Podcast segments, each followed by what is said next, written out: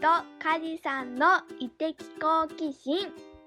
この番組は食や食べるをあらゆる角度から深掘りすることで好奇心を膨らませ食べるを通じて人生を心豊かにしていこうという番組ですパーソナリティのコンマラボ代表のエスミンとはい、パーソナリティの福岡食べる通信家事です。よろしくお願いします。お願いしますいい天気。今日ねなんか最近ずっとグズグズしてたんですけあ、どね本当。うんよかったこちらはね、春の三十九がもうほとんどなくなりまして、おすっきり花粉もなくなった、黄砂もなくなった、PM2.5 も今日は飛んでない。めちゃくちゃ健やかです。散歩日和ですねじゃそうなのよ。最近よく散歩しましてね。ああいいですねうん。あのランニングするときはイヤホンして、ポッドキャスト聞きながらやるんだけど、今日の散歩はもう全くイヤホンせずに、自然の音だけ、最高。もう五感開きまくってね、30分ぐらい散歩してきましたよ。あーいいですね。私この前あの散歩っていうかこう森の中歩いてたんですけど息子と。うん。ざわざわざわとすごい音がしたから「あいい音だね」って言ったら息子が「葉っぱが擦れてるね会話してるね」みたいなこと言い出しておなんか「あれこんな大きくなったこの子」みたいな。すごい。ちょっとびっくり。そんな返答が来ると思ってなくて。うん。なんかあーなんかこうやってあっという間におお兄ちゃんになってくんだなと思って。過ごしやすいしそういう春ってねのびのびした時期に入ってきたなと。私も気持ちいいんでこの時期ってね、香りがね、うん。花の香りがいろんな香りが来るんですよ。確かに。私、な田舎に住んでるもんですから。うんこの季節が一番好きです。へえ3ヶ月ぐらいこの季節が続いてほしいぐらい好どきです。どのぐらいですか？そのいい香りの瞬間いい香りの瞬間ですか ?1 週間ぐらいかな。あ短い儚いうん。栗の花の匂いっていう風に聞いたんだけど、大好きなんですよね。都会だとなかなかちょっと感じられない匂いなんですけどね。確かにちょっと探してみよう私もさあ今日はちょっとこう五感を開くような、イエスていうかちょっと五感を言語化したいみたいなね。そうねあるある切り口でね。ある切り口でね。ハードル上げてそう、そのスペシャリストをお呼びしたんですけど、じゃあエスミンの方からご紹介をお願いいたします。はい、苗代表の篠原さんです。篠原ゆうきさん、ゆうきさんです。よろしくお願いします。はい、よろしくお願いします。五感を言語化するスペシャリストです。ハードル上プレッ。シャーが、プレッシャーがすごいですが、よろしくお願いします。お願いします。関係としてはあのグロービスという3人の共通の学びの場を出ているっていうのとあと、えっと、起業したタイミングも結構近くって一緒のコミュニティのところにいていつも仕事してるんですけれどもいつか絶対呼びたいと思ってたシノッチって呼んでるんですけど会話をするといつもこうなんて言うんだろうなちょっとふ深いんですよね会話の深度が。挨拶程度でもちょっと深いみたいな。なんかやばいやばい。また、またプレッシャーが。ハードルがどんどん上がっていく。あれとかねなんかねでもそうそういうね私にとってはすごく貴重な存在でふって触れるとあの視点を変えてもらったりそういうチェンジをしてくれる大事なお友達です。なるほど。はい、あの僕はシノッチと呼ばせていただきますけど、うん、どうぞどうぞ。これ今初対面なんですが、意外な共通点がありましてですね、シノッチの同期、お米ちゃんっていう同期がいらっしゃるんですけど、そのお米ちゃんってですね、僕が3年前に特集した有機無農薬でお米を作っている結城弘樹さんのことなんですよ。で、お米ちゃんはなんでグロービスにいるかっていうと、えっ、と、僕がそそのかしたからです。そうなんだ。あ、そうだったんですね。いい意味でね、お米ちゃん。んが梶さんの周りにいるグロービスの人たちって何者なんですかって話になって、ああ、これこれこれこれ、こういった人たちの集まりです。グロービスって楽しいんですかって聞かれたから、うーん、楽しいか楽しくないかで言うと楽しいですよって言ったら、僕でも入れますかねって言ったんで、入れると思いますよって言ったら入りました。質問3つだけ。正確に言うと、一個下の代なんですけど、でも、あの、めちゃくちゃ、なんていうんですかね、おとなしいんですけど、話すと一つ一つの言葉がインパクトがあって、なるほど。面白い方ですよね、お米ちゃん。なんだっけ、結構有名なお米みたいなの作ってますよね。有名というか、あの無農薬でこだわって、うん有機栽培にこだわって、運ぶにお米と書いて運米ですね。まあ、運が良くなるようにってことと、美味しいのうまいを掛け合わせてるんですけど、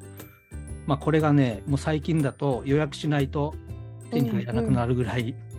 はい、有名になっちゃいましてですね。まあ、実際、本当にうまい。うん、本当に美味しい。甘いし。そうなんです我が家も両方買いました。白米も玄米も。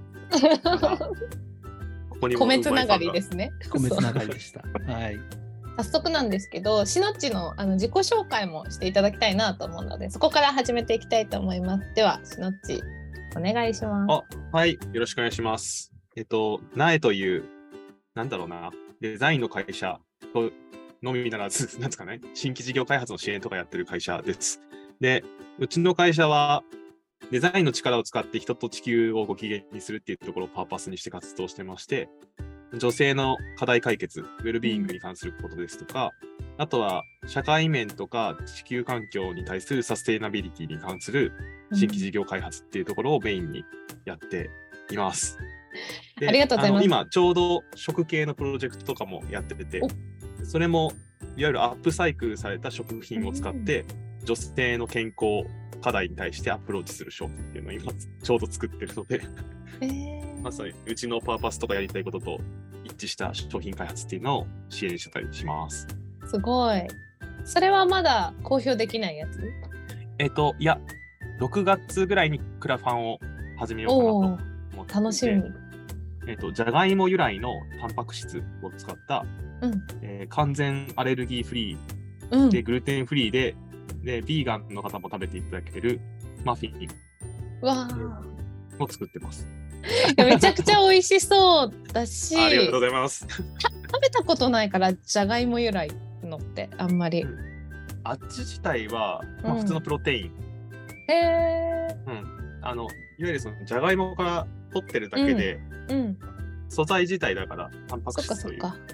一個聞いていいですか、はいあの会社名を聞いたときに、苗っていう、僕、はいあの完全にあの漢字の草冠の苗を想像したんですけど、はい。社名の由来を教えてください。あ、ありがとうございます。あ、でも合ってますよ。草冠の苗から来てますね。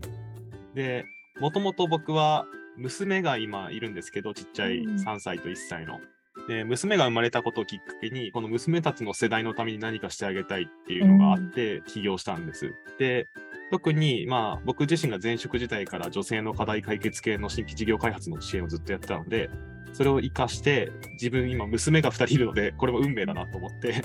娘たちのために、その彼女たちが育った後の土壌作りっていうのをなんか事業を通じて貢献できないかなと思って開始したんです。なので、苗というのは、なんですかね、新芽みたいな、そのうん苗、苗木みたいな、その若い世代のことを指して、で、その苗のために何かをやるっていうことで、苗っていうのがあるのと、あと僕は01フェーズの事業開発が割と得意なので、その事業開発の苗っていうのを、事業の苗を育てるっていう、その2つの意味を挙げてるんですね。なるほど。じゃあ想像通りだったんですけども、でも社名としてはめちゃめちゃシンプルじゃないですか。本当にそのまんまを社名にしたんですね。そうですね。NAE って、あの、アルファベット3文字 なので、でもなんか、登記するときに、いや、これ絶対会社名取られてるだろうなと思って、うん調べたら全然取れたので、あ、いけんじゃんって思って、むしろシンプルすぎてなかったってことですかね。なかったですね。えー消えちゃいましたね。いや、素敵な社名ですね。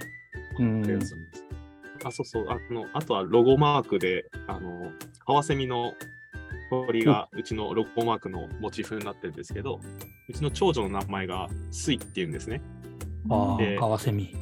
あ、そうです。あの、羽、羽に卒業の卒と卒と書いて、水と読むんですけど、あれが漢字のカワセミという読むので、そこからも実は取ってます。知らなかった。完全に家族のみで、家族のみに考えられた。い いや、めっちゃ愛に溢れてる。会社です。欲なのかな？愛、愛、し愛みたいな。愛だよね。そう。いやすごい家族への思い溢れてるし、そう、なんか、そのしのっちが女性向けの授業が多いっていうのは知っていてでもなんかそれは経験から来てるのかなと思ってたけど今のそのお子さんがね確かに2人とも女の子でで2人が健やかに育つ未来って考えたらああそういうのやったんだって思うとしのっちが関わってるプロジェクトへの見方が全然変わるなと思って。うんそうあのやっぱりこう女性の課題解決系のプロジェクトとかをずっとやってると、うん。やっぱあの将来、まあ、生理とか起き始めたタイミングとかで、こういう課題にぶち当たるだろうなとか、うん。周りとの関係とか会社との関係でこういう課題にぶち当たるだろうなってなんとなく見えてきていってうん。でそこをなんかこうクライアントに対してやっていくよりも自社でやった方が早いからうん。そこに対してなんか投げかけれることっていうのを自社としてやっていこうっていうのでちょっとやり始めたところはうん。あります。なんか結構女性向けのサービスとか、まあ、女性活躍みたいなことって女性がシンボルになって動くことが多いですけどなんか私にとっては結構男性がそうやって本当の意味でこう支援者になってくれるアライみたいな役割をしてくれることが当事者だけじゃないとこへ広がっていくすごいきっかけになるしなんかものすごいインパクトが実はそこにあると思ってて一人の活動が。だからなんかしのっちのその思いがこういうふうにねお父さんたちに届くと嬉しいなとか思って。確かにね。うんうん。結局でも女性の課題系とか働きやすさみたいなところをリサーチしていくと、うん。やっぱ結局は男女関係なく両方が働きやすい社会づくりをすることが結果的に女性も働きやすい社会づくりになるって分かってきてるからうん結局は両方なんだけどね、うん重要なのは。本当だよね。なんかその食についても少し切り口として結構さそのデザイナーの仕事で食に関わることが多いなっていうのを話を聞いてて思ってたんだけど、なんかそれはたまたまなの？そうね、たまたまかな。あれはたまたまだね。うたまーんたまずーっとその素材の原料を作ってる会社さんで、うん食品のタンパク質とか、そのうんえっ、と、なんだ、あとなんだっけな、小豆のポリフェノールか。うん小豆ポリフェノールとか、そういう本当、本当一番最初の根源的な原料を作ってる会社さんで、ずっとその原料を 2B に卸してたのね。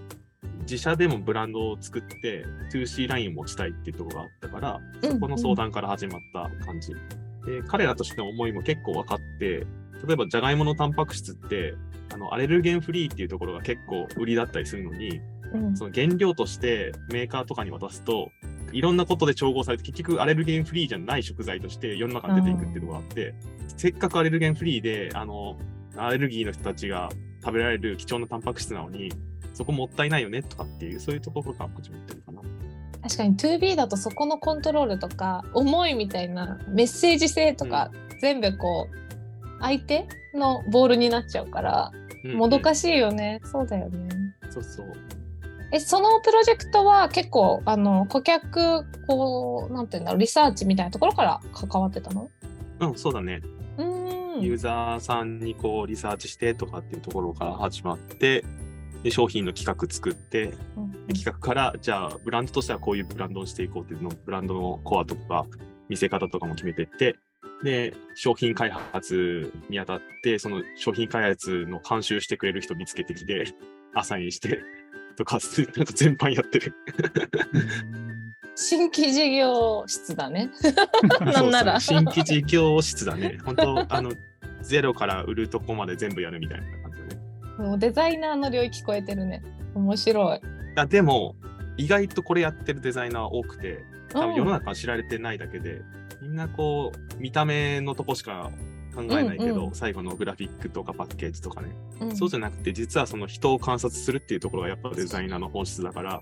うん。最初のリサーチから誰をターゲットに何を作ろうかっていうところの企画をまず作ってっていうところからデザインの仕事って実は始まってて、うんうんむしろそっちが大切だったりするかな。うんうん。今、デザインの話が出たので、ずっと前からその聞いてみたいことがあったんですけど、はい。そのデザインっていう言葉の定義、まあ、シノッチがもし言語化するとしたらどういった定義を与えるのかっていうのをちょっと聞きたいなというふうに思いますが、そうですね。あの、デザインは、まあ、基本、あの、辞書とかで調べると設計とかって出てくるんですけど、それは多分、あの、図面に起こすとか、多分、ああいう設計するっていう話なんですけど、僕は、えー、と最近定義しているのは、人を観察して最適な体験を提案することがデザインの仕事だと思ってるので、そういうふうに僕は定義してますね。そうするとまさにその一連の活動すべてがデザイン。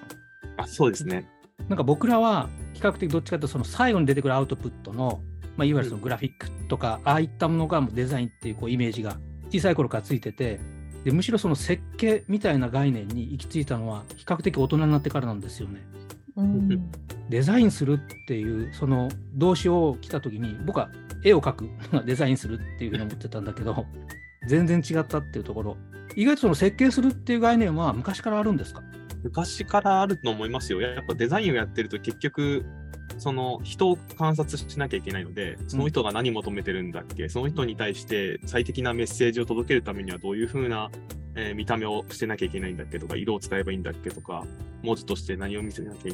けないんだっけとかっていうのを考えなきゃいけないので、それは自分たちだけじゃ分からなくて、そのターゲットとなる人をやっぱインタビューしたりとか観察したりして導き出さなきゃいけないので、デザイナーは結構そこを意識してやってるかなと思いますね、皆さん。う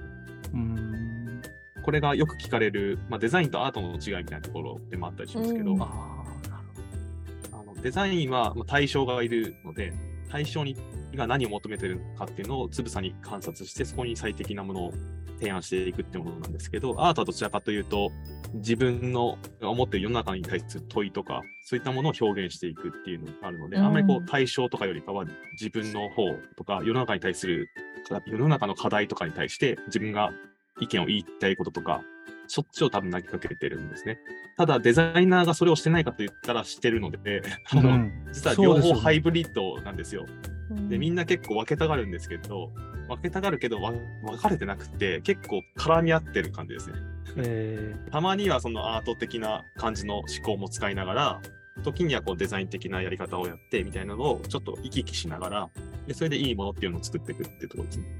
なんかこうしのっちと話しててもそういつも思うんだけどしのっちなんだけどしのっち以外のひ人の視点っていうのかな？なんて言うんだろうなんかね目がたくさんついてるみたいなイメージ。わかる？歩く。なそういう妖怪いたよね。これ100個ぐらい目ある妖怪。そうそうそう。でもねなんかねそんなイメージなのメタファー。気持ち悪いんだけど考えると。そ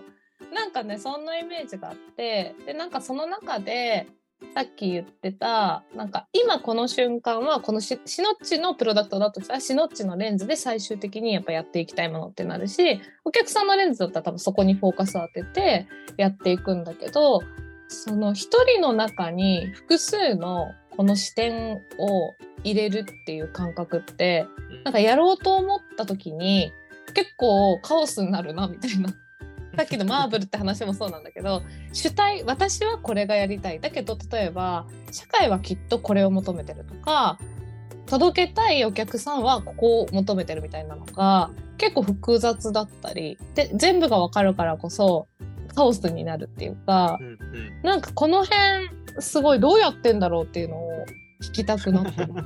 どうやってんだろうね。すね。あんまそこ意識したことないけど。でも最初のやっぱユーザーインタビューとかワークショップとかやってユーザーのニーズを引き出す時っていうのはやっぱそのユーその都度都度その聞いた人の意見っていうのを一番尊重するし、うん。でもその後かな何人か聞いた後このミックスしてううん。この中でも重要なことってここだよねっていうところは、うん。やっぱクライアントと自分の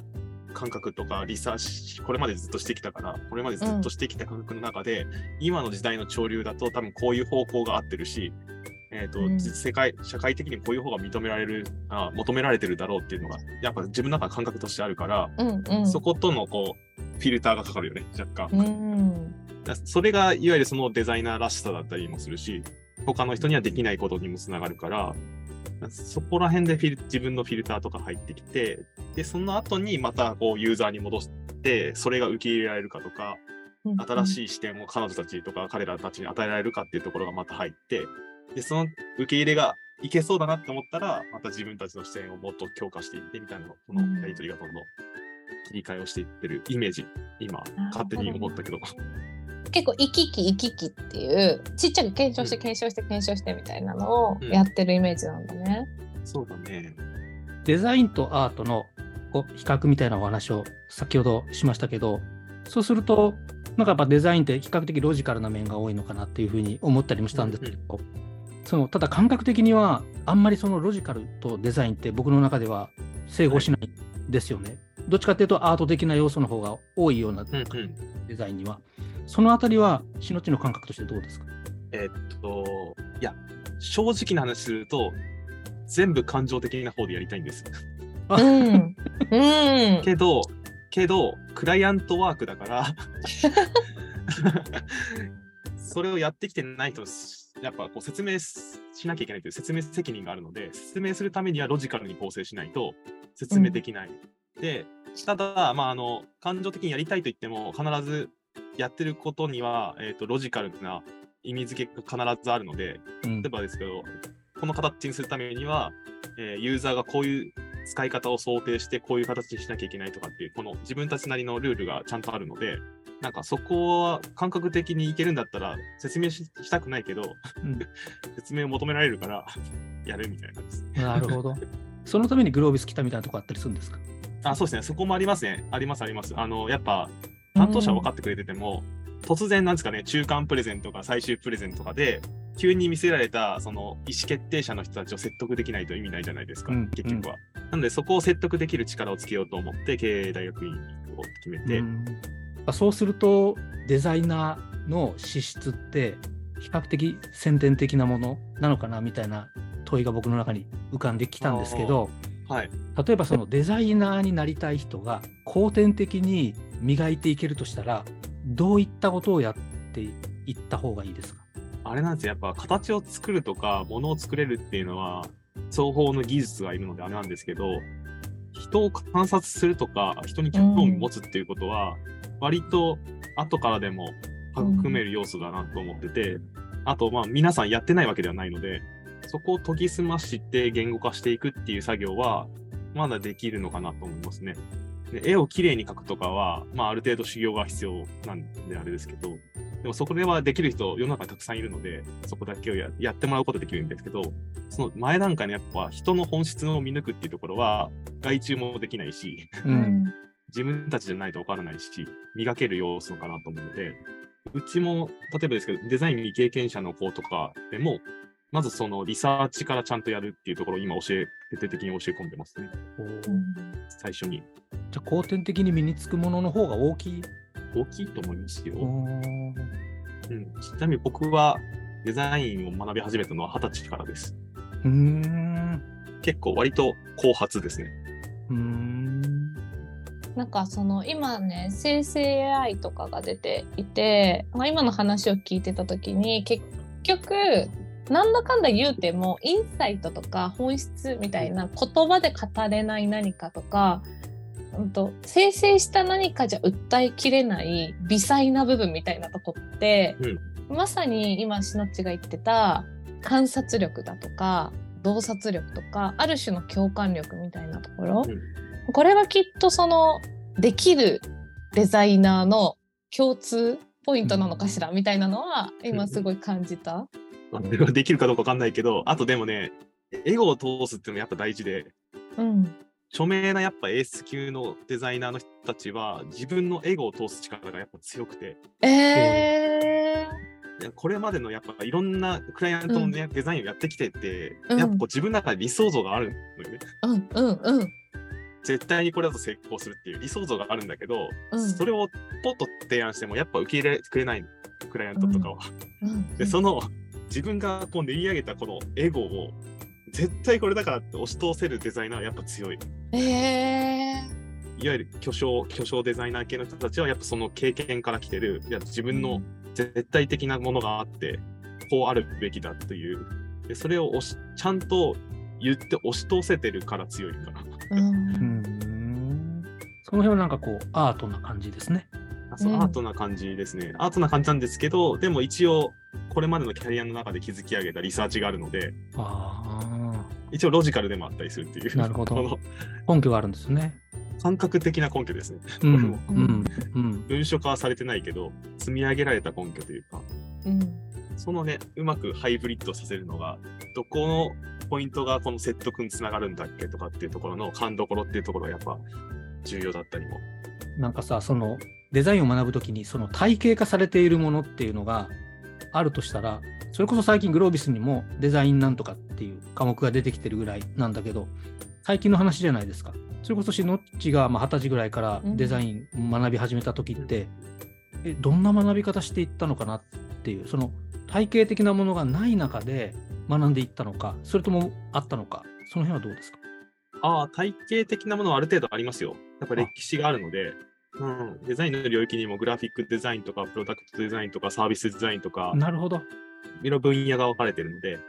でもその一番どのデザイン領域に分かれようとも枝枝がこう広がってっても一番やっぱ根源にあるのは人を観察するっていうところがうん。最初にはあるのでそこをどう養うかっていう話でデッサンとかもあれも観察眼を養うためのトレーニングですしであとそうですねものづくりやるときもコンセプトをまず考えなきゃいけなくてコンセプトを考えるときにえっ、と公園にいるお母さんがターゲットだとしたら、そのお母さんたちに話を聞きに行ったりとか、実際にこのみんなが遊んでる様子とか、公園でみんなが過ごしてる様子とか観察してみて、じゃあ、ああいう人がこういう風な動きしてると、じゃあ、ここには課題がありそうだみたいなところを探ったりとか、結構だから起業家に近いんですよね、やってることって、みんな。なだから、あの、デザイン支援やるときって01フェーズが得意なのってそういうことで、うんみんなこう01のトレーニングばっかやってるので、だからそこら辺得意なのかもしれないですね、みんな。先ほどデッサンっておっしゃったじゃないですか。はいデッサンとデザインって五感似てるなと思って、わからないけど、ひょっとしたら語源が一緒かもしれなかったりするとなると、あれ、デッサンって、結局その対象をつぶさに観察して、それをこう正確に描写するみたいな、まあ、そういう振る舞いかなと思ったんですけど、はいなんかだからデザインもその人間観察っていう対象をつぶさに観察するってことが基本にあるってことですよね。そうですね。デッサン、デザイン、つながってる語。源とか、なんかつながってそうですね。綴りも似てるし。ね、ちょっと後で調べておきますね。えーでもそうするとですね、僕はあの農家さんをインタビューするっていう仕事してるんですけど、あ、そうですよね。あんま喋らないんですよね、農家さんって。お米ちゃんも最初あんま喋んなかったと思うんですけど、はい。ただそういう人たちをこう喋ってもらわないといけないので、もうひたすらこう聞くんですね。はい。そうすると見えてくるものがあるし、誰にも喋ってないようなことを喋ってくれたりとかっていうことも出てくるし、となるとさっきのデスデッサン、デザインの最初のその人を観察するってことに、なんかつながるようなことを僕もやってんだろうかというふうに思って。つながってますよ。絶対つながってます。はい。でも僕美術の通信部2とかだったんですよね。次回へ続くよ